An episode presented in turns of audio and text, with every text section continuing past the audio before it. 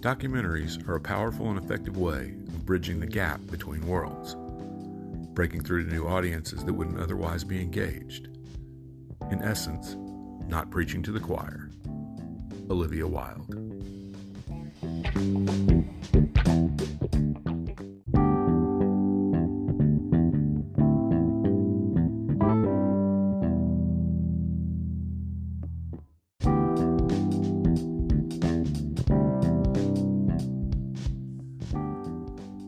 Welcome to the Revisionist History Podcast, where we set the historical record straight, no matter who it might offend. I'm Paul, and in today's episode, we're going to be looking at a specific type of filmmaking that presents history to us in interesting and compelling ways, sometimes in ways that we don't even realize. I want to take a look today at ten excellent documentaries that you need to see. Let's get started. Now, when most people hear the word documentary, something very specific usually comes to mind. Depending on your age, it might be the terrible documentaries you saw in school in the nineteen sixties and nineteen seventies, or Jacques Cousteau and his adventures on the Calypso, or more recently, the David Attenborough Planet Earth series. For nearly everyone, the word will conjure the image of a lion creeping silently across the African savanna, stealthily stalking a gazelle for dinner. Now, all these are indeed documentaries, but they barely scratch the surface of an art form that, after all, has its own category at the Academy Awards. In fact, they show up in two categories, Best Documentary Feature and Best Documentary Short Subject. Now, those are typically awarded off-air, which is why you've probably never heard of them, and even if they have a famous narrator like Tom Hanks, you won't see them covered on Entertainment Tonight. And that's a shame, because many of them are light years better than the latest episode of The Voice or The Bachelor. With all the streaming services available today, the number of documentaries you can choose from is almost overwhelming, covering every possible subject. The most common ones at the moment, at least, are in the areas of true crime and music, along with a surprising number of profiles of former W W E wrestlers. I didn't say every documentary was good. Now, while I've loved documentaries since I was a kid, it took the various lockdowns over the past two years to move me to the point that I will seek them out even before the latest action movie. That's because while nearly all action movies, no matter how enjoyable, are basically the same, every documentary is different. The ten films I'm going to list here show just how different, and all are ones that I've watched or rewatched recently. Each one's available on at least one platform, with several on multiple platforms, and I will indicate that by each one.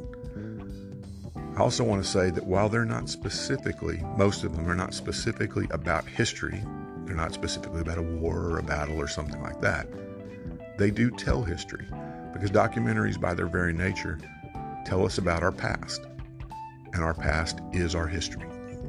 So again, let's get started. First up, we have The Booksellers, which is available on Amazon Prime. It came out in twenty nineteen. Now, it shouldn't be a shock to anyone who knows that I'm a former bookseller that this one leads off my list. It's set in the world of antiquarian booksellers and collectors, and it's a fascinating look at the history of book collecting and booksellers as well, and also the challenges that the twenty-first century holds for the trade. This trade's existed almost unchanged for the previous five hundred years, so these changes that have happened since the advent of the internet are pretty massive. And by the end, you're going to want to be a book collector if you're not already. And that's definitely a good thing.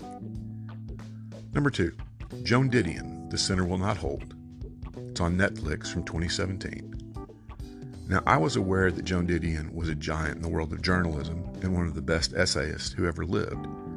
But prior to watching this film, which was directed by actor Griffin Dunne, who also happens to be her nephew, I knew very little about her life. And what an amazing life it was. You want to talk about the history of pop culture, she was a magnet, drawing in everyone from Jim Morrison and Janis Joplin to Martin Scorsese and Harrison Ford, who actually worked as a carpenter at her house pre-Star Wars. The latter part of the film, which shows how she dealt with multiple family tragedies through writing, is particularly moving. Number three, California Typewriter. It's on Amazon Prime, and it was released in twenty sixteen. I freely admit that I'm a Luddite. It would not break my heart at all to wake up and find that smartphones and the internet no longer exist. But I don't just love typewriters because of my disdain for technology. I still occasionally use one when writing a novel because it's a tactile experience, and watching the finished pages pile up gives me a sense of accomplishment.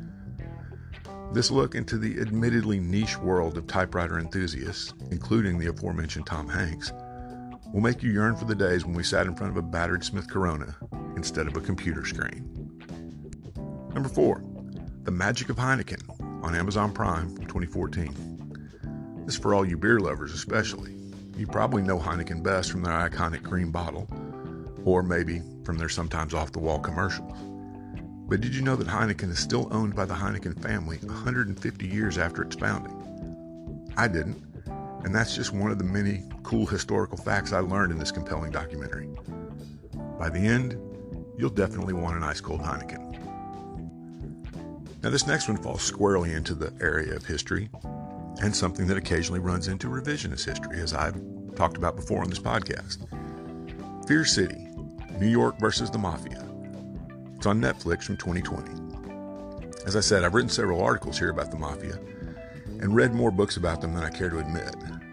I can say with confidence that this three-part series is one of the best you'll find, and while it does cover their history in America, the main focus is on the F B I's efforts in the late nineteen seventies and early nineteen eighties to finally break the mob's stranglehold on New York City.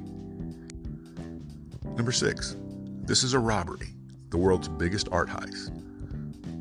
Also on Netflix from twenty twenty-one.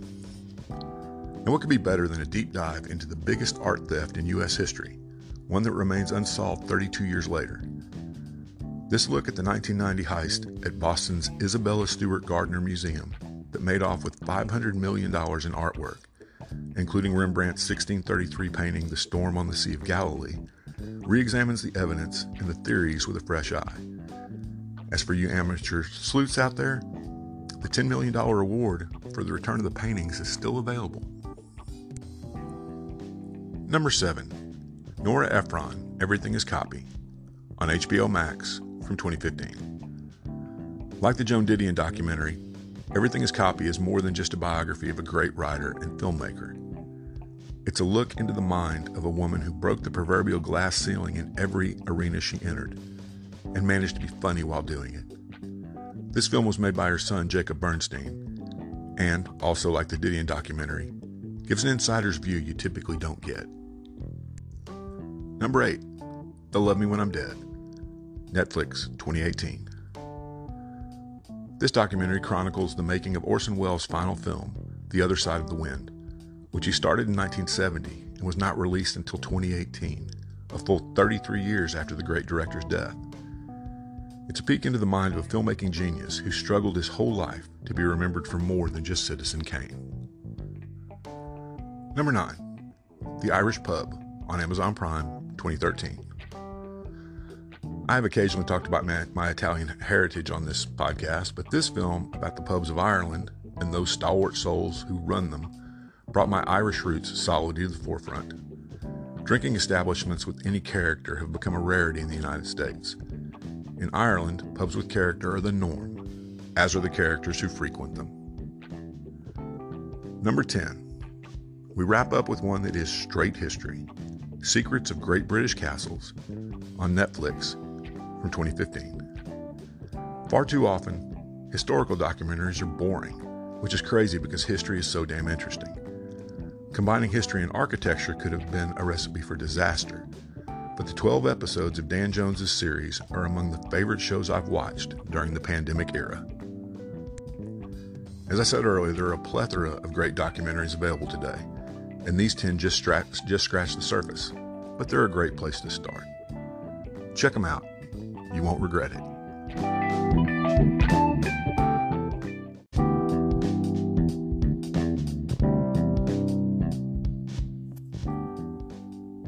Thanks for listening to today's episode. I hope you found it both informative and entertaining. If you'd like to help us keep episodes like this coming, please consider clicking on the Support This Podcast link in the show notes. Thanks a lot.